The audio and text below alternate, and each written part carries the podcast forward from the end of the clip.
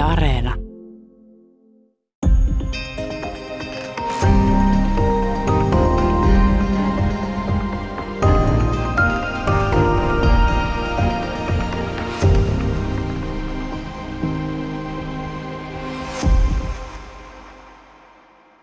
Hyvää päivää. Täällä on tänään vieraana akatemiatutkija Timo Miettinen. Me puhutaan Euroopasta, alaotsikolla poliittisen yhteisön historia.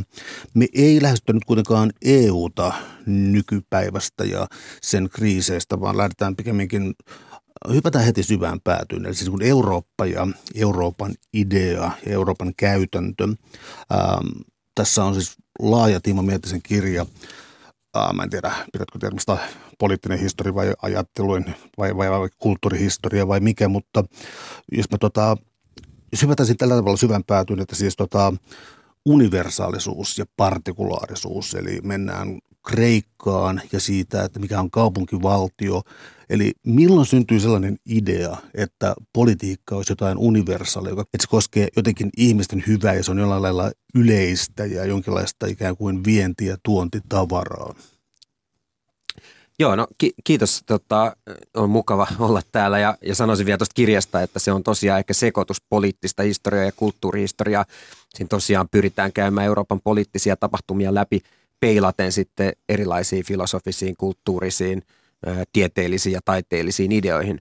Mutta vastatakseni kysymykseen universalismista, niin kyllä mä ajattelen, että se on niin kuin kreikkalaisen filosofian ydin 400-luvulla syntyvän yhteiskunnallisen käytännön ydin, joka perustuu hyvin erityislaatuiselle tilanteelle Kreikan niemimaalla ja, ja saaristossa, jossa on tällainen kaupunkivaltioiden voimatasapaino ja mikään kulttuuri ei ikään kuin nouse toista yläpuolelle. Ja se sitten synnyttää tarpeen löytää semmoisia yhteisesti jaettuja periaatteita, normeja ja käytäntöjä, jotka, joiden kautta sitten rauhaa ja vakautta voitaisiin hallita – mutta universalismi on tietysti, se on, se on niin kuin itsessään filosofian ydin. Et filosofia on pyrkimystä löytää yleisiä, yleispäteviä totuuksia maailmasta.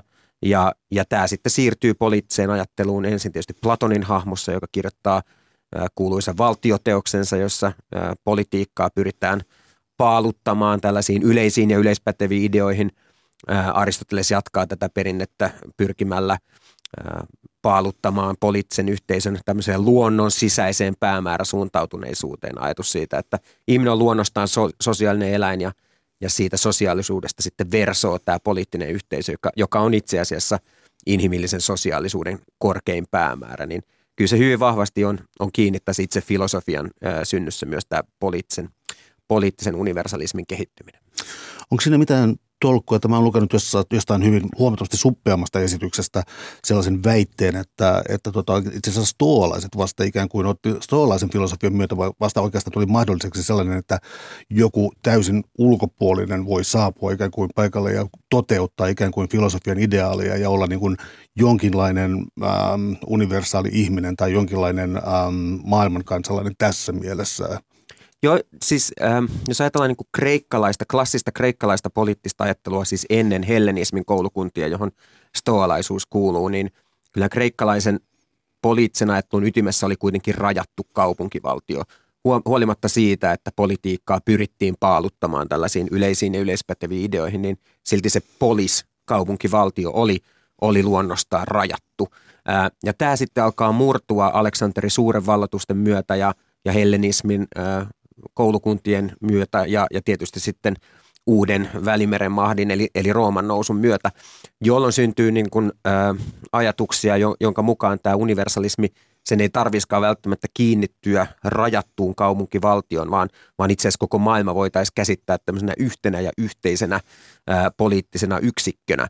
Ja, ja tämä oli tietysti ä, niin kuin intellektuaalisesti tärkeä ajatus stoalaisille – se oli tapa hallita sitä Aleksanterin suuren maailman perintöä, mutta, mutta se oli erityisen tärkeä sitten roomalaisille, joille sitten ajatus siitä, että, että Rooman kansalaiseksi ei tarvitse vaan luonnostaan syntyä, vaan se voidaan levittää muihin valloitettuihin kansanosiin ja kenestä tahansa voi, voi sitten lopulta tulla roomalainen, niin tämän tyyppinen universalismi on sitten äh, ehkä tässä katsannossa hieman myöhempää perua ja, ja, ja paikantuu sitten näihin hellenismin ajan filosofisiin koulukuntiin. Milloin syntyi ajatus siitä, että ihmiset tai sitten suppeammin kansalaiset nauttii vapaud- vapaudesta ikään kuin ähm, luonnostaan tai jotenkin, että joko kansalaisuuteen tai ihmisyyteen sinänsä kytkeytyy ajatus siitä, kytkeytyy ajatus vapaudesta? No kyllä tietyssä mielessä niin kuin jo kreikkalaiseen ja roomalaiseen kansalaisuuden käsitteeseen kuuluu hyvin vahvasti tämmöinen niin kuin vapauden idea, vapaus sanoa oma näkemyksensä julkisessa tilassa, mutta että ehkä olennaista on se, että se ei niity vielä tällä, tässä niin kuin tällä aikakaudella ihmisyyteen itseensä. Ja se on, se on sitten selkeämmin niin kuin moderni idea, että, että ikään kuin kaikki ihmiset on, syntyy luonnostaan vapaana ja, ja vapaus on jotain, joka, joka määrittää ihmisyyttä itsessään – niin kyllä, kyllä siinä sitten tämä niin kuin modernin luonnontila-ajattelun mm, käsitteen tai ajattelun kehittyminen on niin kuin erityisen, erityisen tärkeässä roolissa. Ja, ja, ja tämä sitten ää, ää, synnyttää tietysti uudella ajalla tämän oman, oman yhteiskuntasopimusajattelunsa, jossa, jossa ajatuksena on se, että kun ihmiset on luonnostaan vapaita yksilöitä, niin he on myös sitten vapaita – luovuttamaan tämän päätösvaltansa poliittisen yhteisön korkeimmista asioista jollekin, jollekin taholle. Ja tämä, tämä taho on sitten poliittinen suvereeni ja, ja tämä on niin hyvin keskeinen osa modernin poliittisen ajattelun kehitystä, että ihmisyyden idea itsessään muuttuu hyvin, hyvin, hyvin vahvalla, vahvalla tavalla ja siihen tulee tämmöinen uusi tietynlainen niin kuin, äh, luonnollisuuden ja, ja, ja ikään kuin syvimpien psykologisten voimien kenttä, jonka kautta myös politiikkaa aletaan jäsentämään. Onko tähän jaotteluun kuitenkin aina kuulunut se, että siis filosofiaan on tietysti tunnetusti tehnyt vapaat miehet, joskus vapaat naiset myös, tuota, ää, jolla on ollut aikaa ikään kuin siis, jolla on ollut aikaa paneutua filosofiaan ja tällaisiin keskusteluihin, mutta tuota, on varmaan liioiteltua sanoa, että jonkinlainen hierarkkisuus olisi kadonnut yhteiskunnasta tällaisen demokratian mukana. Mä tarkoitan sitä, että on orja yhteiskuntia, on plebejä Roomassa, joiden väliin syttyy vielä myös konflikteja, sisäisiä konflikteja näiden takia, mutta ää, ja, ja sitten jos ajattelee jotakin Platonin valtioita, niin on selkeä hierarkia siitä, että ketkä on, ketkä on ikään kuin kunnostautuneet tavallaan poliittiseen reflektioon ja poliittiseen, ää, poliittiseen päätöksentekoon. Mm, Onko kaikki tällaiset niin varhaisemmat demokratian ajatukset jollakin lailla hierarkisia tai käyttääkö ne jotakin anakronismia, ne jotenkin niin funktionalistisia siinä mielessä, että ne vaatii tällaisen erottelun? Ää, mä en tiedä, vaatisiko ne ikään kuin teoreettisessa mielessä tällaista erottelua, mutta kyllä niin kun, jos katsoo sitä konkreettista yhteiskuntaa, joka, joka Kreikassa vallitsi, niin tietysti vain hyvin pieni joukko ää, näistä kaikista ihmisistä, jotka – näissä kaupunkivaltioissa tai niiden lähialueilla asu, niin oli, oli kansalaisia ja oli tässä mielessä mukana demokraattisessa prosessissa. Ja se, se demokratia, mikä, mikä sitten Kreikan yhteydessä puhutaan, niin siinä on jotain samaa kuin meidän nykyisessä demokratiassa. Siinä on ajatus jonkinlaisesta julkisesta keskustelusta ja ää, kansankokouksesta, ää, poliittista yhteisöä koossa pitävänä voimana – mutta on, on myös hyvin paljon käytäntöjä, jotka olisi hyvin vieraita meidän demokratialle. Esimerkiksi se, että julkiset virat valitaan arvalla, mikä oli hyvin tavallista vielä kreikkalaisessa kaupunkivaltiossa, niin oli, on meidän tietysti demokratiakäsitykselle, joka perustuu äänestämiseen ja, ja tämän tyyppisiin käytäntöihin niin myös, myös hyvin vieras. Eli tässä mielessä kyllä ää, ehkä itse kuitenkin mieluummin sitten, kun puhutaan demokratian kaltaisista ideoista, niin, niin tota, ää, jäsenän sitä suhteessa sitten enemmän niin kuin modernin ajan kontekstiin ja modernin ajan poliittisen filosofian vallankumouksiin ja, ja, ja moderniin ajatukseen kansan suvereniteetista. Ajatus siitä, että poliittinen valta nousee viime kädessä kansalaisten kokonaisuudesta, niin ne on ehkä kuitenkin sitten meidän demokratiakäsitykselle keskeisimpiä asioita. Tässä on yksi jättiläismäinen välittävä tekijä tässä näin, jota ei voi unohtaa tästä, joka on siis kristinusko. Ja, ja, ja tässä on vaikka kuinka monta polkua, siis nouseminen Rooman ikään kuin viralliseksi uskonnoksi 300-luvulla. Ähm, Sitten toisaalta jo Paavalin kirjoituksiin kuuluvat tällaiset ikään kuin ähm, voiko olla roomalainen ja juutalainen, voiko olla roomalainen ja kreikkalainen ja niin edelleen, joka siis Paavalillekin oli tavallaan omakohtaista. Onko kristinusko nimenomaan sellainen, joka kykeni kuljettamaan tällaista jonkinlaista humanitaasperintöä tai jonkinlaista tällaista siis ähm, inhimillistä ajattelua, vai oliko se yksi monista, joka valikoitui tavallaan tieksi? No se tapa, jolla mä käsittelen tässä kristinuskoa, niin on, on ennen kaikkea tämä niin kuin varhaiskristillinen ajattelu ja se niin kuin ongelma tai, tai kysymys, joka mua, mua tässä kirjassa motivoi, on se, että minkä takia kristinuskosta tuli varsinkin keskiajan myötä niin kuin Euroopan poliittista todellisuutta niin vahvasti määrittävä voima. Voima, joka kamppaili Euroopan poliittisen järjestyksen niin kuin korkeimmasta statuksesta siitä, että kirkko saisi sais todella määrittää sen, että kuka istuu keisarin valtaistuimella ja, ja miten asiat tota, poliittisessa todellisuudessa määrätään.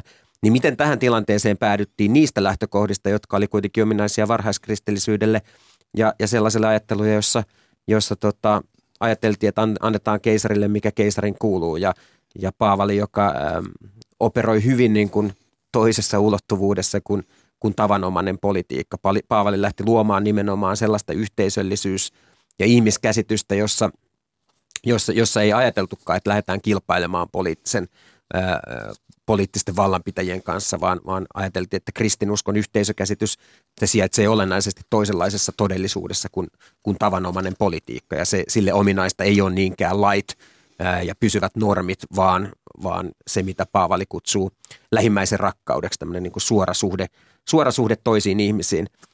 Niin se, se niin kuin iso kysymys, joka mua tässä kirjassa motivoi, on se, että miten tällaisista lähtökohdista sitten päädyttiin kuitenkin – sellaiseen poliittisen kamppailun maailmaan, jossa, jossa tosiaan katolinen kirkko pyrki, pyrki niin kuin olemaan koko Euroopan keskiajan poliittisen järjestyksen mahtivoima ja, ja, ja lähti sitten tällaiseen niin kuin suureen poliittiseen kamppailuun. Niin tämä on se yksi, yksi, tota, yksi kysymys, jota tässä, tässä tota kirjassa pyörittelen useammastakin lähtökohdasta.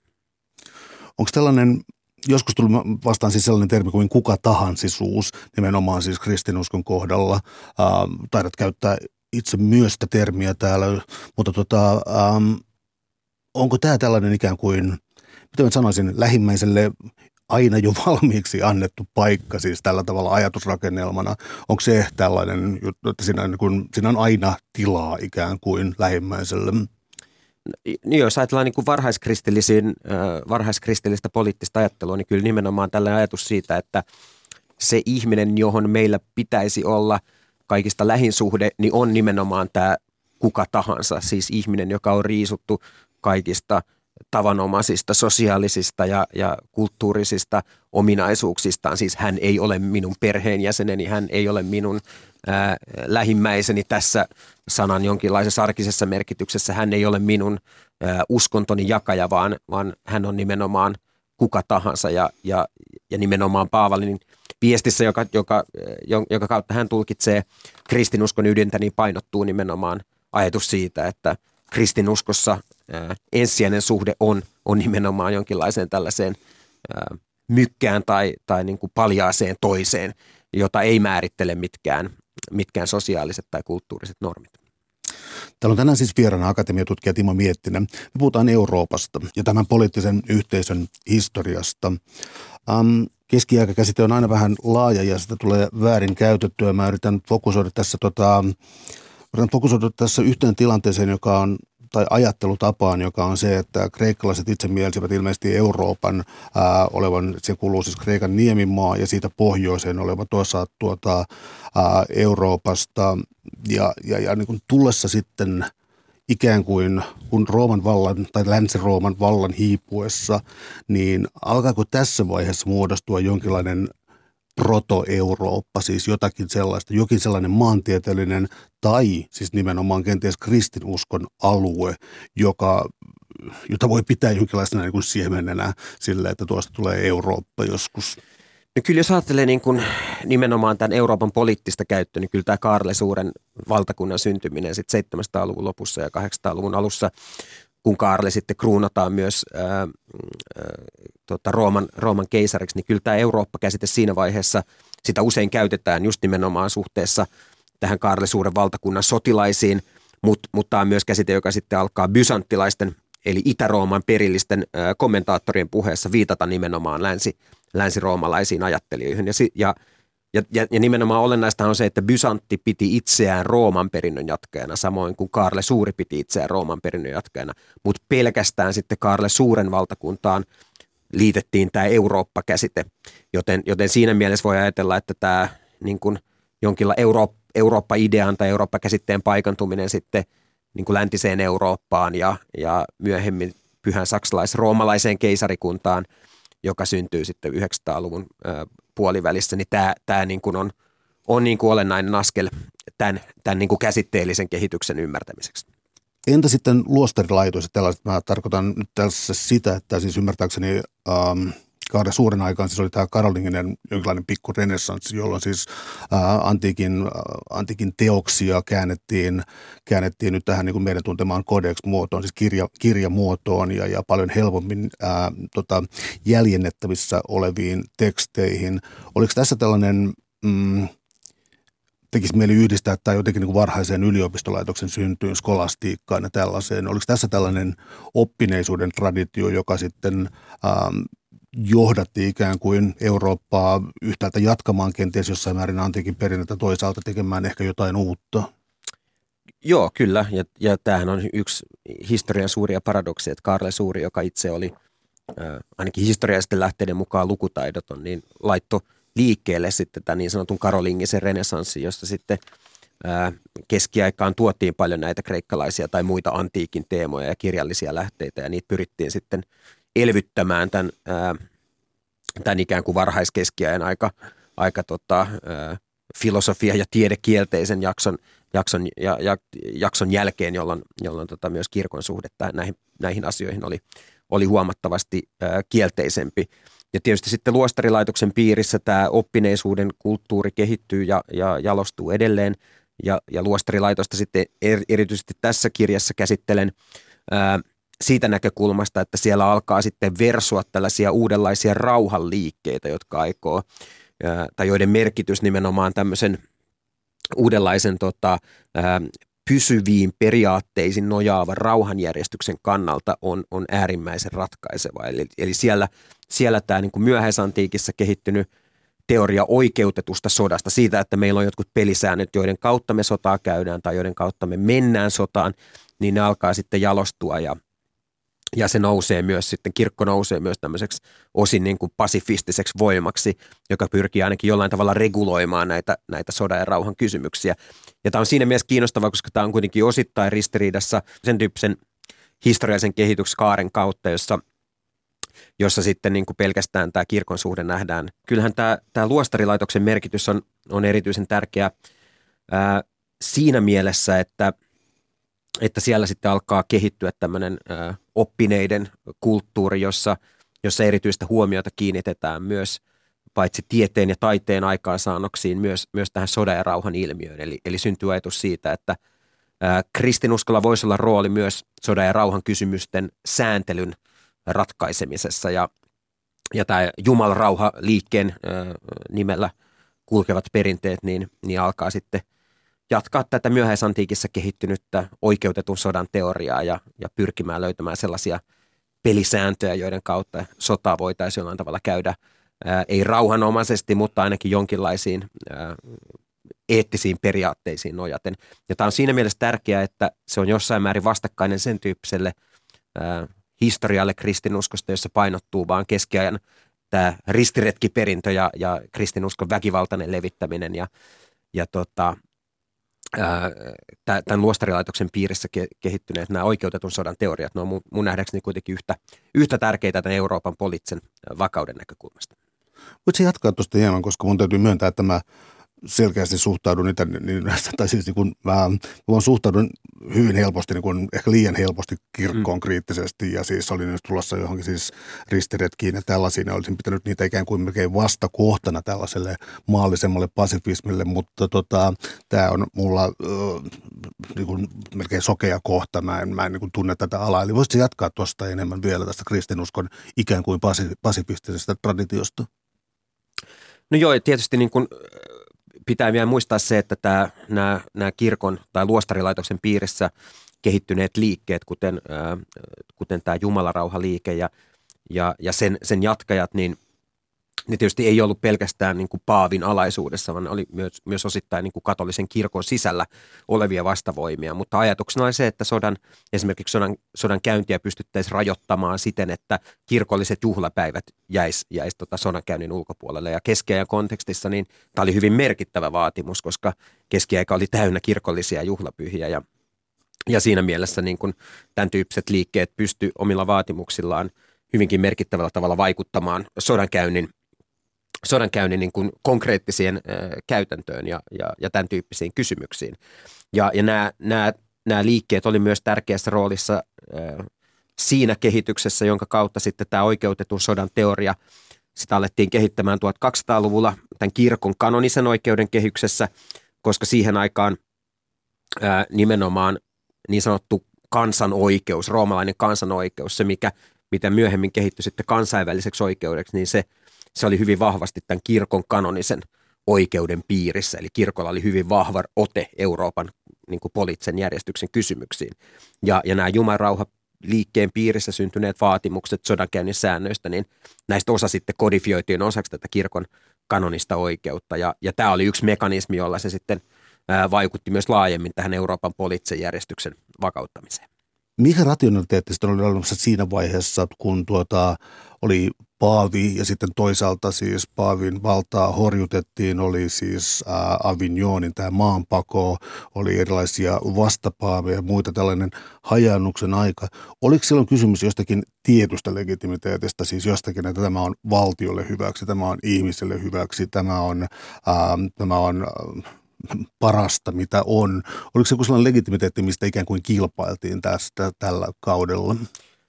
Oli, ja siis niin kuin, niin kuin tässä kirjassa kuvaan, niin oikeastaan tuota koko keskiaikaa voidaan kuvata eräänlaisena niin kuin heiluriliikkeenä tämän kirkollisen ja maallisen vallan välillä. Et siinä on jaksoja, jolloin maallisten hallitsijoiden valta painottuu suhteessa kirkon yli ja, ja sitten on kausia, jolloin, jolloin sitten paavit, paavit hallitsee enemmän ja, ja tämä vastapaavi-traditio ja, tai, tai tämä niin sanottu Avignonin vankeus ja sitten siitä – siihen osittain liittyvä tämä vastapaavitraditio, niin, niin tota, nämä nyt on ehkä kirkon näkökulmasta niitä heikompia kausia sitten tässä, tässä keskiajan, keskiajan poliittisessa historiassa, mutta ää, se rationaliteettikysymys, niin tietysti kysymys on siitä, että kuka edustaa korkeinta poliittista auktoriteettia. Sehän on se, se iso kysymys ja yksi argumentti, jolla kirkko pyrki sitten niin kuin legitimoimaan sitä omaa asemaansa, yksi rationaliteetti oli se, että – liittyy nimenomaan tähän universalismin ideaan, eli se, että kirkko edustaa tai paavi edustaa viimeisellä tuomiolla ikään kuin koko ihmiskuntaa, kun taas sitten nämä alueelliset poliittiset johtajat, ne edustaa vaan tämmöistä rajattua, rajattua kansaa. Tässä se ehkä keskeisin ero on. Täällä tänään siis vieraana akatemiatutkija Timo Miettinen. Me puhutaan Euroopasta, tämän poliittisen yhteisön historiasta.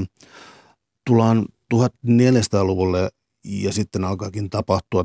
Täytyy miettiä, kumpaan suuntaan mennään ensin.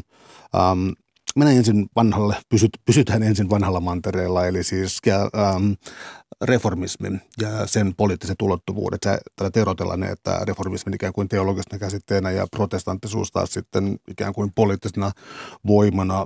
Ja, ja tämä taistelu täällä Euroopan puolella vanhalla mantereella, äh, millä tavalla poliittinen järjestelmä vastasi tähän ikään kuin paineeseen, mikä tästä syntyi? No mä tätä niin kuin protestantismin syntyä tässä tota, käsittelen tietysti vähän useammassakin suhteessa, mutta ennen kaikkea tietysti tähän niin kuin eurooppalaisen poliittisen järjestyksen syntyyn, jossa, jossa tämä Euroopan uskonnollisen, uskonnollinen yhteys, yhteisyys alkaa murtua ja sen, sen äh, tilalle syntyy sitten näitä niin kuin uskonnollisesti itsenäisiä poliittisia yksiköitä, ruhtinaskuntia ja, ja myöhemmin, myöhemmin valtioita. Ja, ja kyllähän tämä ajatus siitä, että valtioilla on ö, valta päättää uskonnosta omasta alueella, alueellaan, niin tämä on hyvin keskeinen osa ylipäätänsä niin kuin modernin valtiosuvereniteetin syntyä.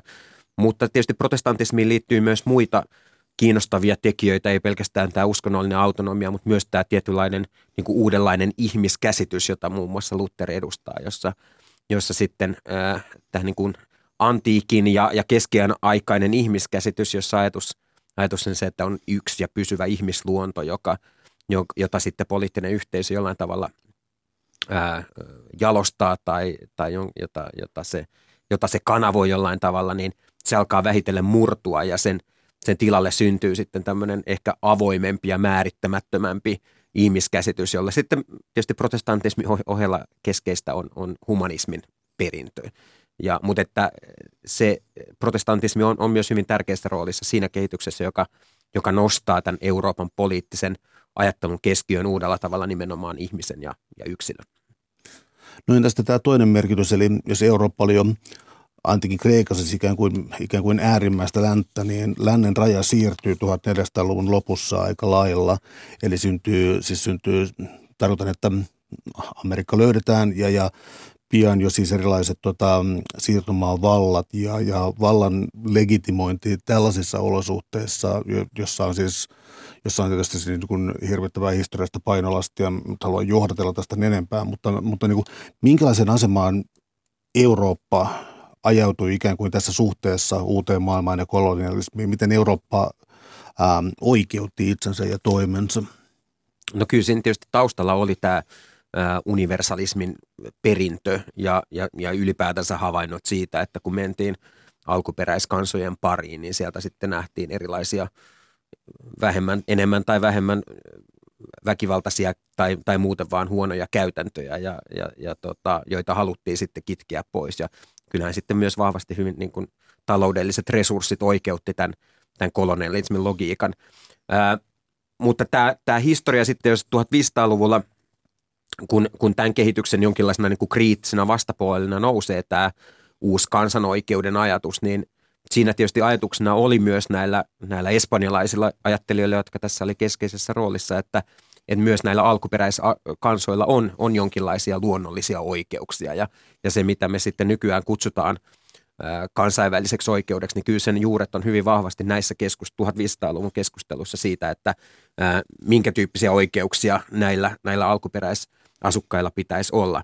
Ja minkä takia tämä, miten Eurooppa liittyy tietysti on, on niin uusi tapa, niin kuin sanoit, että, että nämä, nämä ihmiset oli henkilöitä, joilla ei ole minkäänlaista elävää sidettä eurooppalaiseen perintöön. Ää, he ei, ei niin kuin ollenkaan edusta niin kuin tästä perinteestä tulevia ää, ajattelutapoja, mutta että he, heidät kuitenkin pystytään jollain tavalla integroimaan niiden ideoiden piiriin, jotka nousee eurooppalaisesta tra- traditiosta. Ja, ja tämä on niin kuin niin kuin hyvin mielenkiintoinen ja hyvin kompleksinen tämä 1500-luvun keskustelu ja ajatukset ja argumentit menee, menee vähän niin kuin eri, eri suuntiin siinä, mutta että ää, hyvin keskeinen osa on myös näiden alkuperäiskansojen oikeuksien ää, puolustamiseen keskittyvillä teoreetikoilla. No, kun me jatketaan tästä eteenpäin, tullaan 1600-luvulle ja silloin tapahtuu mitä mä nyt sanoisin, siis poliittisessa teoriassa syntyy vaikka mitä samoin Euroopan tilanteessa. Mä viittaan siis 30-vuotisen sotaan ja Westfalenin rauhaan 1648, jolloin kun se usein esitetään ikään kuin modernin suvereenin valtion ikään kuin jonkinlaisena syntyhetkenä, vaikka se nyt tuskin siinä vuonna syntyi, mutta, mutta paljon, paljon syntyi valtiooppia sen ympärille selittämään, että mitä oikeastaan oli tapahtunut. Um, jos mä kysyn tästä niin epäreilun kysymyksen, mitä oli tapahtunut, mä vähän supistasin, kun, eikö en mä supistakaan, mitä oli tapahtunut?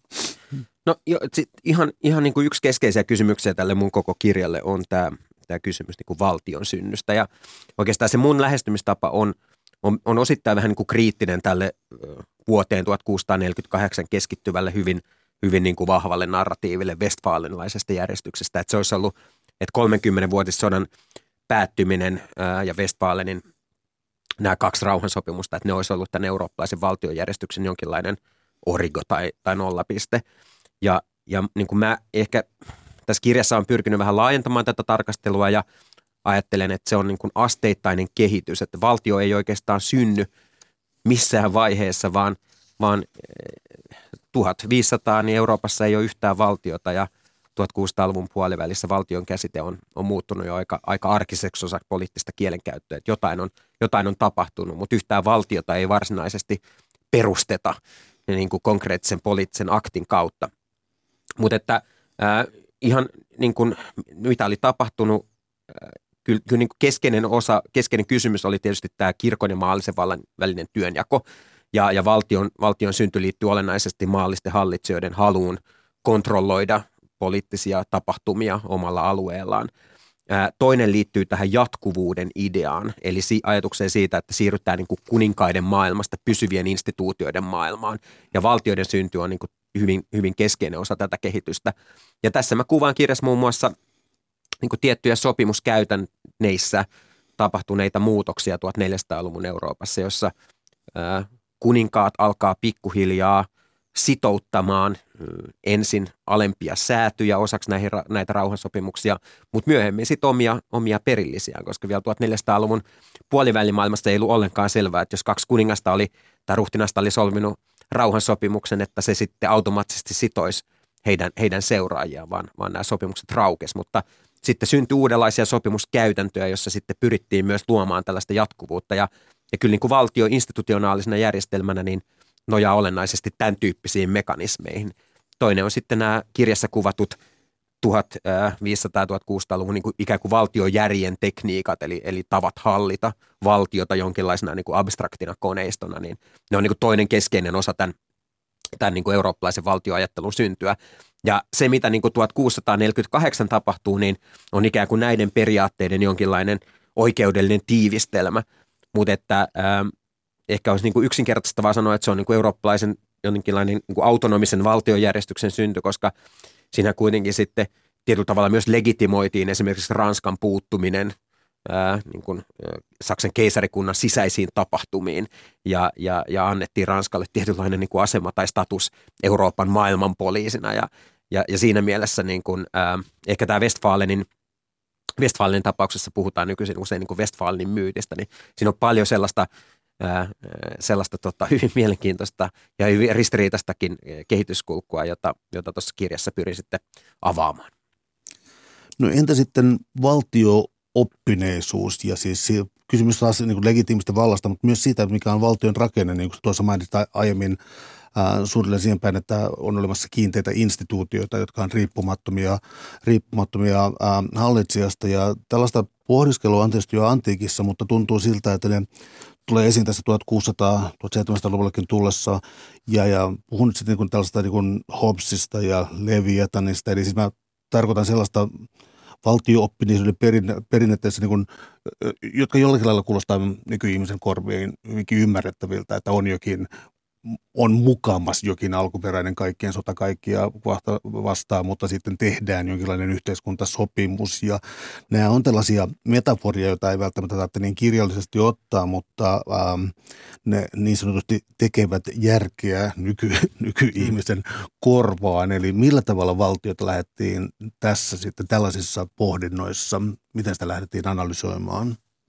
No mä ajattelin, että niin tässä kirjassa niin kuin se ensimmäinen transitio, jonka kautta mä tätä lähestyn, niin oikeastaan liittyy 1500-luvun alun keske eurooppalaisista politiikan teoreettikoista keskeisimpään, eli, eli Machiavelliin, jossa niin kuin, mä, yksi, yksi niin kuin tekijä, jonka kautta Machiavelli on, on merkittävä, on se, että, että vielä antiikin ja keskeään niin kuin näkemystä poliittisesta yhteisöstä, niin sitä määritti jonkinlainen ää, niin kuin luonnollinen hierarkisuus tai kysymys sosiaalisista ryhmistä ja niiden niin kuin täydellisestä kompositiosta. Että ne työläiset, puolustusluokkaa tai sotilaat ja, ja ää, sitten virkamiehet, ne on jonkinlaisessa niin kuin balanssissa keskenään. Ja, ja poliittinen ajattelu oikeastaan vielä niin kuin Tuomas Akvinolaisella tuhat, ää, tuhatluvun tota, ää, jälkipuoliskolla ja, ja näin, niin on, on niin kuin hyvin, hyvin vahvasti – hyvin vahvasti tota, ää, läsnä. Mutta että se, mitä Machiavelli tuo, on, on se, että, että politiikassa niin kun keskeisintä ei ole enää vaan tämä sosiaalisten ryhmien välinen tasapaino tai jonkinlainen ää, hierarkia, vaan ennen kaikkea hallitsijoiden ja hallittavien välinen suhde. Se on niin politiikan ydinkysymys. Ja se poliittinen ajattelu niin tietysti tietyllä tavalla typistyy just tähän kysymykseen vallasta ja sen oikeuttamisesta.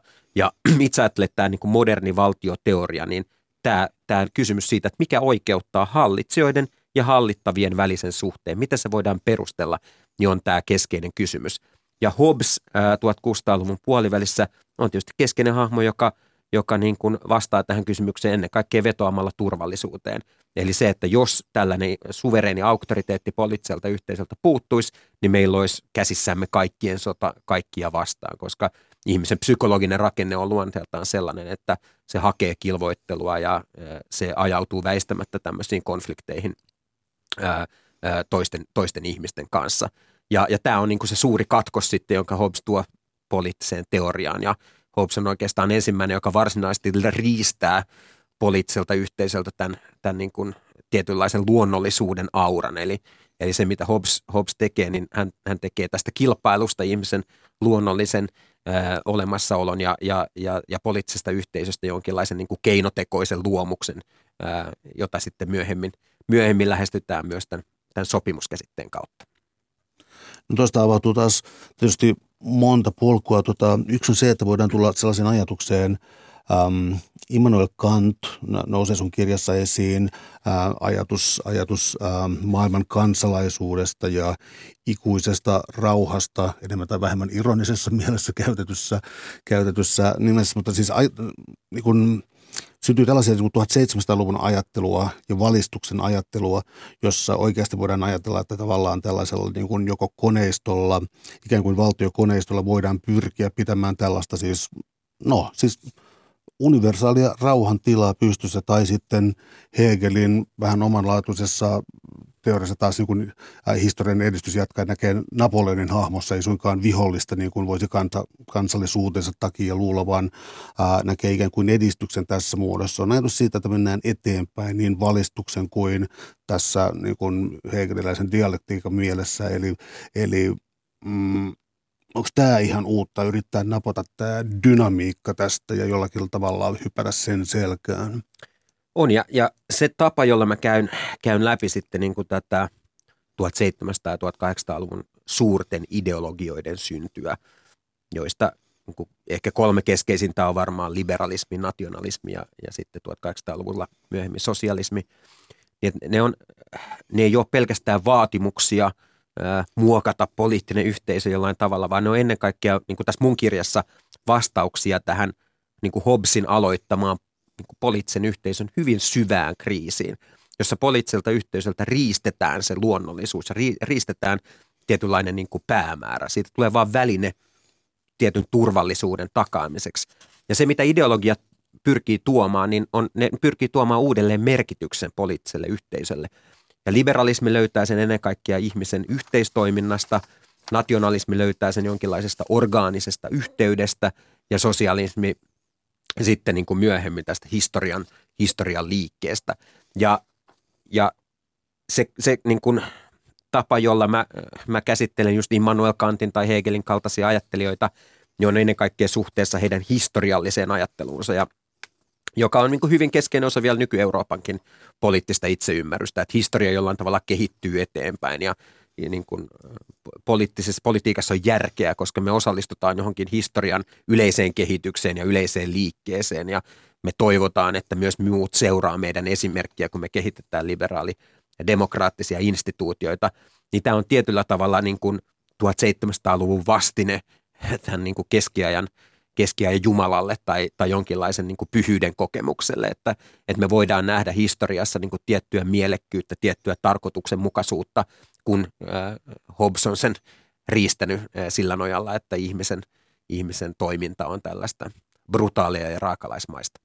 No se voi varmaan tulla siis monta kautta, eli jos näistä sun ää, äsken sanomista hypätään tähän ää, liberalismiin ja siis niin sanottu skotlantilainen valistus, jossa oli siis Adam Smith ja, Adam Smith ja muita, niin tuota, niissä tulee myös, no historian viekkaus, onko se vielä Hegelin termejä, mä en muista, mutta tota, siis se asia, että niin kuin yksilölliset paheet voivat johtaa ikään kuin ähm, aggregaattitasoisena, tai siis tällaisena mm. niin, kuin, niin aggregaattitasoisena voi johtaa tällaiseen niin kuin mitään näkymätön käsi tai jotain, eli, eli yksilölliset pikkumaisuudet voivatkin yllättäen johtaa maailmojen rauhaan. Joo, ja tämä on, tämä on niin kuin hyvin keskeinen osa sitä liberalismin, liberalismin tarinaa. Ja tässä kirjassa vielä ehkä niin kuin skotlantilaista valistustakin varhaisempia ajattelijoita. Mä käsittelen tässä niin kuin näitä modernin luonnonoikeuden teoreetikoita, joita ei kovin usein sitten ehkä tämän tyyppisessä tai ihmisten yleisessä tietoisuudessa on niin, niin vahvasti, kuten Samuel Pufendorf ja John Locke nyt, joka nyt ehkä on, on semmoinen ihminen, joka ehkä, ehkä kuitenkin usein tunnistetaan jollain tavalla liberalismi isänä, niin käsittelee heidän ajatteluaan ja se, miten heidän ikään kuin ihmiskäsityksensä ja käsityksensä yhteisöstä sitten valmistelee tätä 1700-luvun skotlantilaista valistusta ja ennen kaikkea poliittisen taloustieteen syntyä, koska se poliittinen taloustiede on tärkeä Euroopan kannalta sen takia, että se on ensimmäinen filosofia, joka murtaa tämä 1600-1700-luvun aika, aika tota, vahvan ja hallitsevan talouspoliittisen ja kauppapoliittisen opin, eli merkantilismin, jossa talous nähdään tällaisena nollasummapelinä ja, ja poliittinen taloustiede pyrkii perustelemaan, että minkä takia kauppa ja taloudellinen yhteistyö on sitten hyvä keino myös poliittisen vakauden tuottamiseksi, koska se on keino myös aidosti luoda lisää vaurautta maailmaan, kun me erikoistutaan tuotannossa erilaisiin prosesseihin ja, ja, ja, ja pyritään myös jakamaan sitä tuotantoprosessia pienempiin osiin eri maiden välillä. Niin tämä on, tämä on niin kuin hyvin keskeinen osa tietysti sitä modernia niin kuin eurooppalaisen poliittisen kuvittelukyvyn syntyä, jossa, jossa taloudella nähdään keskeinen rooli tämän rauhanjärjestyksen takajana. Täällä on tänään siis vieraana akatemiatutkija Timo Miettinen. Me puhutaan Euroopasta, tämän poliittisen yhteisön historiasta. No tässä liberalismin myötä nyt siis viimeistään tulee talous mukaan. Se on koko ajan tietysti jollakin tavalla mukana, ja jos siis miettii vaan taaksepäin niin äh, sanotaan vaikka, miten nyt sanoisin jotenkin tylysti, joku rahvaan pitäminen rauhallisena, niin se on leipää ja sirkushuveja, joten niin tietty rahatalous ja eräänlainen sosiaalinen aspekti on aina ollut jotenkin sisään rakennettuna tuollaiseen hallinnan, hallinnan teknologiaan, mutta voisiko väittää, että tässä vaiheessa siis ähm, kun tuolla antiikin teksteissä oli usein siis puhe, tota, ihminen on poliittinen eläin Aristotelella tai puhuva eläin myös, koska sen kautta tämä välittyy, tämä demokratia.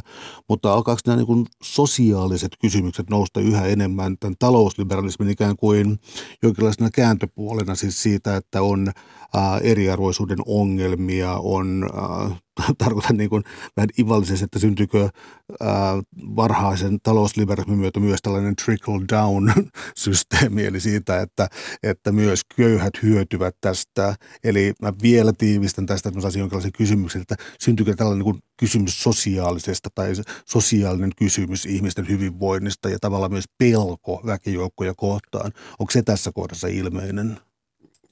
On, on se ilmeinen ja, ja, ja kyllähän niin kuin tietysti taloudelliset kysymykset, niin kuin sanoit, ne on aina olleet koko niin kuin Euroopan historian läsnä jollain tavalla.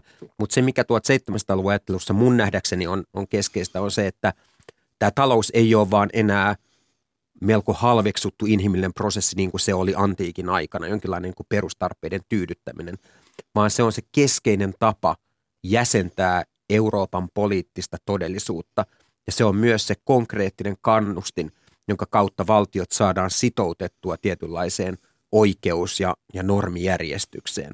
Ja oikeastaan taloudesta tuleekin niin kuin uudella tavalla tämän Euroopan universalismin ideaan liittyvän ajatteluperinteen niin kuin keskeinen alusta. Syntyy ajatus siitä, että nämä on yleispäteviä talouden lainalaisuuksia, jotka sitten valtioiden ja poliittisen johtajien olisi hyvä tunnustaa ja johon sitten poliittinen järjestys voidaan uudella tavalla perustaa. Mutta niin kuin sanoit, niin sitten on tämä niin kuin valtioiden sisäinen kysymys, tämä niin kuin sosiaalipoliittinen aspekti, niin kyllä se myös liittyy tähän niin kuin uuden ajan poliittiseen teoriaan ja, ja ylipäätänsä niin kuin vaatimuksiin siitä, että kun nämä sosiaalisten ryhmien väliset erot, ne ei ole enää samalla tavalla oikeutettavissa jonkun luonnon tai Jumalan asettaman järjestyksen perusteella, niin totta kai nousee kysymys, että mikä ne sitten viime kädessä oikeuttaa. Ja, ja silloin tota, Tietysti nämä talouden lait on, on, on yksi vastaus siihen, mutta myös sitten syntyy uudenlaisia vaatimuksia siitä, että, että jos ihmiset tosiaan on kaikki luonnostaan vapaita ja, ja me, meillä on tällainen tasa-arvoidea, niin ehkä tätä talouttakin pitäisi sitten miettiä, miettiä sillä tavalla, että se saataisiin paremmin vastaamaan kaikkien tarpeita. Ja sitten kyllähän nämä 1700-luvun kumoukselliset liikehdinnät, ajatellaan Ranskan vallankumousta tai myöhemmin sitten 1800-luvun teollistumiskehitykseen liittyviä ää, poliittisia kumouksia, ää, Euroopan hullua vuotta 1848 sosialismin syntyä. Kaikki nämä liittyy jollain tavalla tähän niin kuin talouden kysymykseen siitä, että mitkä on toimivan talouden edellytykset ja, ja mitkä on ihmisen mahdollisuudet ikään kuin muokata talousjärjestelmää, niin kyllähän tämä, tämä kysymys on uudella tavalla avoin näinä vuosisatoina. Mä yritän saada tästä jotenkin koherentin kysymyksen, mutta siis mainittu tämä 1848 Euroopan hullu vuosi ja siis syntyy valtava määrä uusia kansallisvaltioita. Samaan aikaan ajallisesti, kun puhutaan 1800-luvun puolesta välistä ja juuri kuten puhuit siis niin sosialismista ja, ja, ja talousajattelun ää, uusta tuulista, niin siis syntyy suuri määrä uusia kansallis, kansallisvaltioita, mutta samaan aikaan tässä siis niin kuin Immanuel Kantin ja, ja, ja muiden pohjalta alkaa esiintyä nyt siis sitten jo ihan puheissa, että voisiko olla Eurooppa rauhan yhteisö, voisiko olla Eurooppa, jolla on yhteinen intressi, oli se sitten Saksan ja Ranskan intressien yhteen saattaminen tai Britannian ja, ja, ja nämä ikään kuin äh, porvarilliset vallankumoukset, niin tuota, on ääneen lausuttu, että voisi olla Euroopan, Euroopan rauhan yhteisö ja on samaan aikaan ajallinen toteamus siitä, että meillä on yhtäkkiä hirvittävä määrä uusia pieniä valtioita. Miten tähän niin kuin aika sekavaan tilanteeseen, mihin kannattaisi tarttua, että saa ikään kuin siitä järjen kiinni? No kyllä jos ajatellaan tällaista niin kuin eurooppalaisen valtioliittoajattelun historiaa, niin kyllä se 1700-luku on, on musta niin kuin kaikista mielenkiintoisin, mielenkiintoisin vuosisata tässä mielessä. Ja ehkä se niin kuin sen suur, vuosisadan suuri tarina on se, että – että ne 1700-luvun alussa vielä eurooppalaista keskustelua dominoivat suunnitelmat jonkinlaisen niin kuin valtioliiton tai jopa liittovaltion perustamiseksi, niin niitä aika vahvasti hallitsee tämmöiset niin oikeudellis-diplomaattiset prosessit. Ja se niin kuin murros, joka sitten 1700-luvulla just poliittisen taloustieteen ja liberalismin synnyn myötä nousee, niin liittyy nimenomaan tähän talouden ensisijaisuuteen ja ajatukseen siitä, että pelkät tämmöiset oikeudellis-diplomaattiset mekanismit, ne ei ole tarpeeksi – vaan valtiot tarvii konkreettisia kannustimia, jotta niiden välit pysyy rauhanomaisina.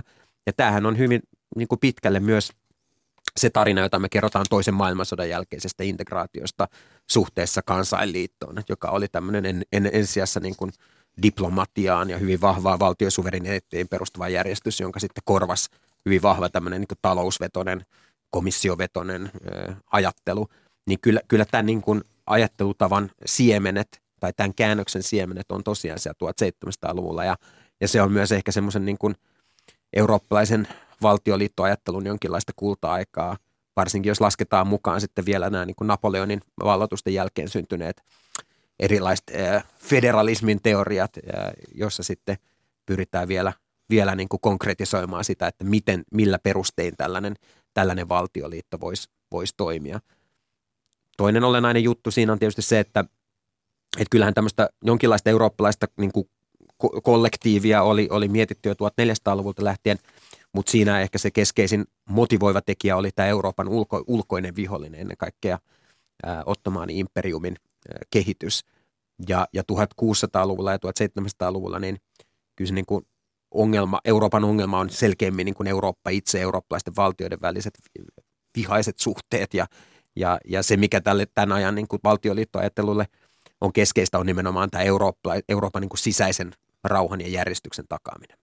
Entä sitten vielä siis sellainen asia, että sun kirja päättyy suunnilleen 1920-1930-luvulle, ei mitään tarkkaa jaottelua siinä, mutta, mutta siinä on selkeästi yhden aikakauden loppu siinä mielessä, että ensimmäinen maailmansota on, sanotaan, että romaan, sanotaan, että niin kuin sotaan liittyvät tietyt korkealentoiset ajatukset on ehkä vähän kärsineet siinä, vähän nuhjaantuneet ennen näkemättömien veristen sotien aikana ja jälkeen, niin tota, sitten tulee tällaista niin kuin kulttuuripessivismiä, siis niin kuin, ää, ää, tota, Spengleria ja siis tällaisia länsimaiden perikatoa, Euroopan väsymystä ja, ja, ja tämän kaltaista aikakautta, jonka, anteeksi polveileva kysymys, mutta joka jollakin lailla näkyy vielä pitkään ikään kuin mahdollisesti toisessa maailmansodassa ja, ja joskus sitä käsitellään tällä tavalla. Ja toisen maailmansodan jälkeen taas katsottiin, niin että länsimainen liberalismi on niin kohdannut, niin kuin nykyään sanotaan, eksistentiaalinen kriisi. Ja eksistentiaalinen kriisi on sellainen, johon jokin voi todella myös romahtaa. Se on kriisin luonne. Ähm, ja tästä siis itse kysymykseen, eli, eli väsähtykö Eurooppa tässä sillä tavalla fundamentaalisesti, että se ei ole siitä noussut vai onko se, mitä tapahtui ensimmäisen maailmansodan jälkeen ja se, mitä nyt tapahtuu, eli toisen maailmansodan jälkeisten instituutioiden hajoaminen, onko näissä jokin yhteys? Joo, tämä on, tämä on niin kuin hyvin laaja kysymys, että mikä on, mikä on ensimmäisen maailmansodan merkitys, mutta mä, mä niin kuin tässä kirjassa lähestyn sitä ennen kaikkea suhteessa kahteen kysymykseen. Ensimmäinen on, on, on se hyvin erityinen rooli, joka, joka Yhdysvalloilla on ää, ensimmäisen maailmansodan ikään kuin tämmöisenä vaankielivaltiona. Se, että Yhdysvallat tulee mukaan ensimmäiseen maailmansotaan, niin hyvin vahvasti sitten tietysti määrittää sodan kulkua, mutta määrittää myös hyvin vahvasti sitä maailmanjärjestystä, joka, johon Eurooppa sitten osallistuu ensimmäisen maailmansodan jälkeen. Ja tälle ehkä niin kuin mun kirjan näkökulmasta olennaista on se, että – että huolimatta siitä, mitä tästä universalismista oli Euroopassa ajateltu, mihin voimiin se oli haluttu kiinnittää, niin oli selvää, että kuitenkin kysymys siitä, että missä, missä se universalismi on, niin mikä on se merkitys, se oli ikään kuin eurooppalaisten käsissä. Mutta että erityistä tässä ensimmäisen maailmansodan jälkeisessä niin kuin Wilsonin, Woodrow Wilsonilaisen maailmanjärjestyksen kehityksessä oli se, että universalismin jotenkin perusta löytyi ensimmäistä kertaa – Euroopan ulkopuolelta ja se löytyi tämmöisestä niin kuin Yhdysvaltain edustamasta moraalisesta kompassista ja, ja Yhdysvallat ensimmäistä kertaa nousta niin kuin universalistisen maailmanjärjestyksen hallitsevaksi mahdiksi. Tämä oli niin kuin Euroopan kannalta tietysti hyvin, hyvin merkittävä kehitys, koska se, se muutti sitten myös eurooppalaisen ää, valtioliittoajattelun perustoja ja merkitystä. Ja jossain määrin varmaan Eurooppa ei ole tästä Yhdysvaltain aseman noususta toipunut, jos, jos, jos tällaista ilmaisua voidaan käyttää. Mutta toinen näkökulma, jonka kautta mä, mä käsittelen tätä, tai miksi mä oon halunnut fokusoida nimenomaan maailmansotien väliseen aikaan, on se, että mun nähdäkseni ää, niin kuin se, se tietty niin kuin teknokraattinen ja taloudellis-hallinnollinen ää, managerialismi, jota, jota sitten määrittää, tai joka määrittää toisen maailmansodan jälkeistä Eurooppa-projektia Jean Monnet, Robert Schumannin – visiota talous- ja talous, talousyhteisöstä ja sitäkin varhaisemmista järjestelyistä, niin sen, sen ikään kuin, niin kuin askeleet, intellektuaalisesti sen keskeisimmät ajatukset ja askeleet oikeastaan saatiin jo valmiiksi silloin maailmansotien välisenä aikana.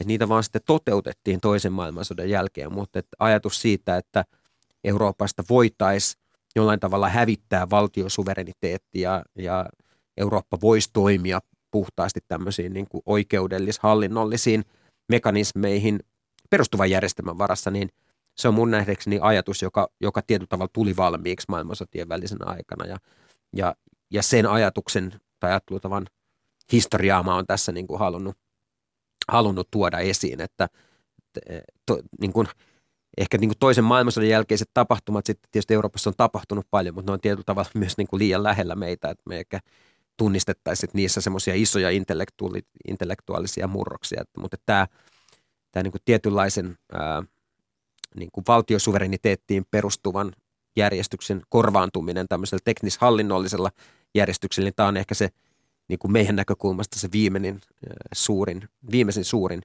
intellektuaalinen murros, joka Euroopan poliittisessa historiassa on tapahtunut. Suuret kiitokset keskustelusta, Timo Miettinen. Oli ilo. Kiitos paljon.